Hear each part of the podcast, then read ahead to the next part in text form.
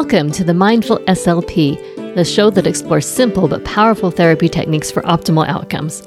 I'm Denise Stratton, a pediatric speech language pathologist of 30 years. I'm closer to the end of my career than the beginning, and along the way, I've worked long and hard to become a better therapist. Join me, and I'll do my best to make your journey smoother. I found the best therapy comes from employing simple techniques with a generous helping of mindfulness. Joining me in the conversation is Dan, my technical wizard and office manager. Welcome back to another episode of the Mindful SLP. We really appreciate you coming and listening to us today. We're recording this podcast in September, which is, of course, the beginning of the school year here in the United States. And if you're a school based SLP, no doubt the R kids are coming out of the woodwork. And even if you're not in the schools, you no doubt have those kids who are really struggling with R. Some of those you just might be banging your head against a wall on. Well, there is hope. Today we're going to talk a little bit about R and phonemic awareness and the things that Denise has learned since she created her Impossible R Made Possible course.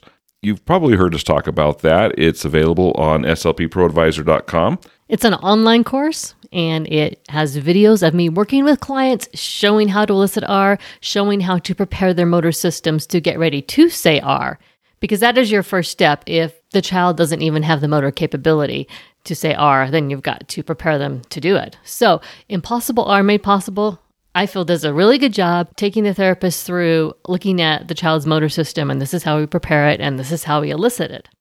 And then the second half of it, I do go through auditory processing and how children who aren't hearing the R need to learn how to hear it because they haven't been saying it for years. They're not used to listening for it. But today we're going to take an even deeper dive into phonemic awareness and learning to say R or any other single sound articulation disorder a child might have. This applies across the board. Now, we've had several podcast episodes about R and also about phonemic awareness. Uh, there's Foundations of R, which is episode 17. That's been a real popular one. It's actually our second most listened to episode.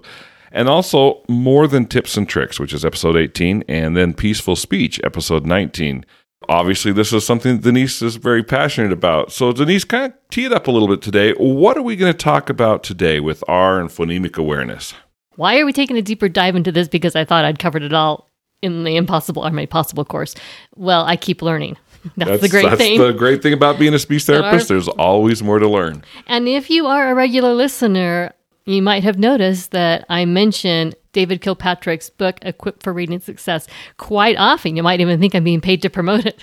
we're not, but you know, Dr. Kilpatrick, if you'd like to talk to us about that, of course, we're probably going to continue to talk about it even if you don't. So um, that won't work. Why do I love it so much? I have found it useful beyond dyslexia, and I found mm-hmm. it very, very useful for treating dyslexia. But for those kids who just aren't generalizing, there's always those ones who just don't and generalize. and in struggle. this case, it's a couple of kids with R. Mm-hmm. And I do have a really, really early podcast where I talked about videoing the kids and having them become like YouTube stars, although we don't really put it on YouTube, and having them listen back and evaluate themselves and doing all that, which is really helpful. But these clients were teletherapy clients, mm-hmm. or one of them wasn't every other time she came teletherapy client, and that just did not work. And so I needed something different. And that pushed me to thinking, hmm, this Equipped for Reading Success, it has almost a minimal pair approach. Some of the word lists are like, say the word bright, mm-hmm. and now say it again, but don't say er, and they say bite.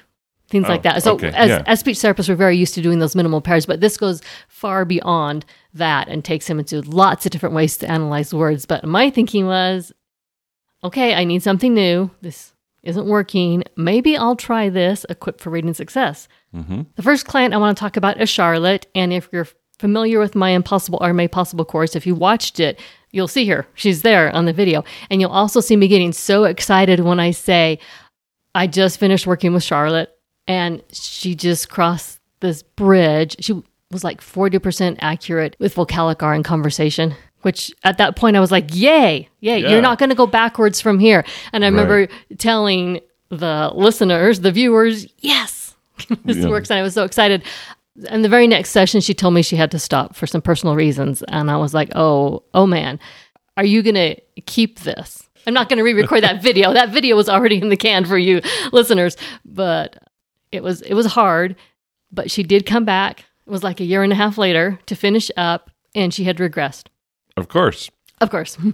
And so working again, trying to get back where we were, and it was a real struggle. So you, this was after you'd read David Kilpatrick's book. Mm-hmm. That And she I- came back. She came back, and I had his book, Equipped for Reading Success. I gave her that PAST assessment, and she did really poorly on the upper levels.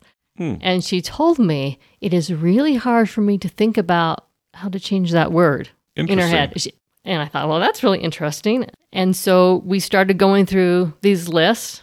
At first, she regained the um, the R blends. I mean, she had been really, really solid on R blends when she stopped before an initial R, like she was never missing at all, and that had regressed. So that was the first thing that came back. Um, Right. Vocalic R was a little bit harder. She still had some motor stuff going on, and she actually recognized that she was pulling her tongue back unevenly inside her mouth. And since she was a teletherapy client, it was really It's really hard to see for was you. I could see that her muscles in her face weren't quite coordinated, and we were working on that. Anyway, she recognized that. She was mm-hmm. able to correct that. And with the combination of those two, when she did say vocalic, she could grab onto it. She could hold it in her mind. She knew that she had said it Right. because it had been sporadic mm-hmm. since she had come back to resume therapy. She'd produce it every once in a while and then it was there and it was gone. But because she had this phonemic awareness now, she heard that she was doing it. She could connect it with the motor thing she was doing. And there was a certain point where she just zoomed. I was like, three weeks later, I was like, I think you're done. Yeah. you know, you reach that point. She reached the tipping point. Oh, that is the name of that other podcast where I talk about Oh, that's right. making yeah. Mm-hmm. videos with the kids and having new science experiments and go back and watch and evaluate their performance. Well, anyway, she reached the tipping point without having to do that. Yeah. And so that was my first really exciting experience with using Equip for Reading Success for something different. Now we are related to Charlotte. So I was at a funeral a couple weeks ago. Denise wasn't with me, but uh, I but I went to this funeral and and Charlotte spoke, and of course, being you know involved with her therapy, I I just listened very carefully as she spoke, and she still got it. She still has her R's. They're still there. Yay! Yay. and she was uh, released like about four or five months ago. So, yes, Yeah, it so stuck this it's time. stuck. Okay, next client you want to talk about? So Nicole came to me right after she graduated from junior high. Therapist I know referred her to me because Nicole did not want to continue into high school having to go to the speech therapist. Right. She seemed really mild when she came. And I was like, okay, I'm thinking in my head, three months and you're done. I don't know why you couldn't quite finish up in the schools. I know the therapist who referred her. She's excellent. And I mm-hmm. thought, oh, maybe she just didn't get quite enough. And tiny, tiny little motor thing mm-hmm. and she was stimulable for all her vocalic R's. And I thought, this is going to go fast. Well, it didn't go fast. She just could not remember to say it.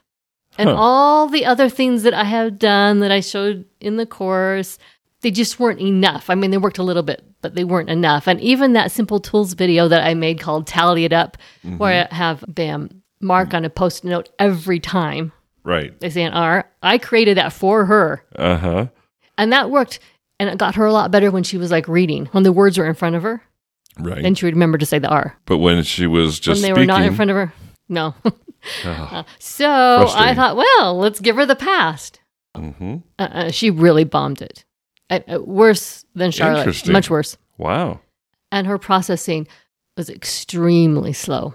Hmm. So, what David Kilpatrick says is their responses need to be fast. Right. If they're not fast, then it's not automatic, it's not ingrained.